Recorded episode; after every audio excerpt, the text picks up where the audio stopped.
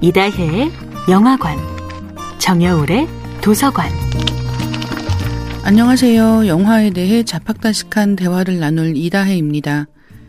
이다혜의 영화관에서 이번 주에 이야기할 영화는 테렌스 데이비스 감독이 연출하고 신시아 닉슨이 출연한 2015년 영화 조용한 열정입니다.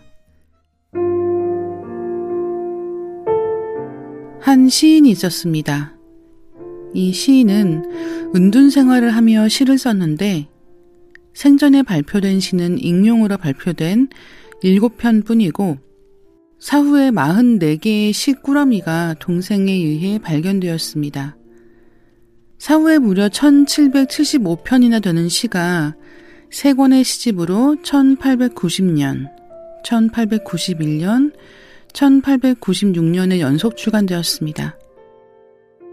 고독과 죽음, 자연과 사랑을 노래한 이 시인의 시는 1920년대에 이르러 본격적으로 연구되고 인정받기 시작했으며 오늘날까지 널리 읽히고 있습니다.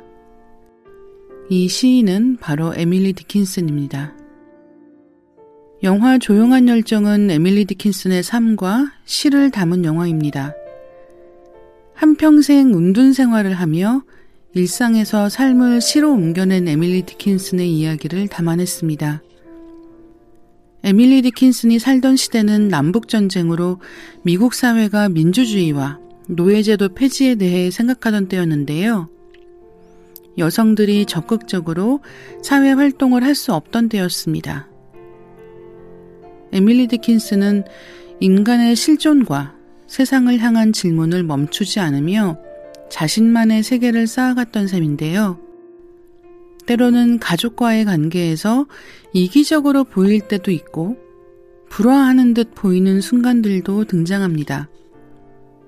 시인의 삶을 아름답게 미화한다기보다는 그 철저한 고독의 순간들을 영화가 끝끝내 담아내기 위해 노력한다는 인상이 들어요.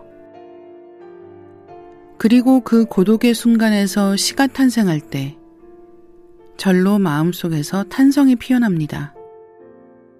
한국에서 번역 출간된 에밀리 디킨슨의 시집 제목이 고독은 잴 수 없는 것인데요.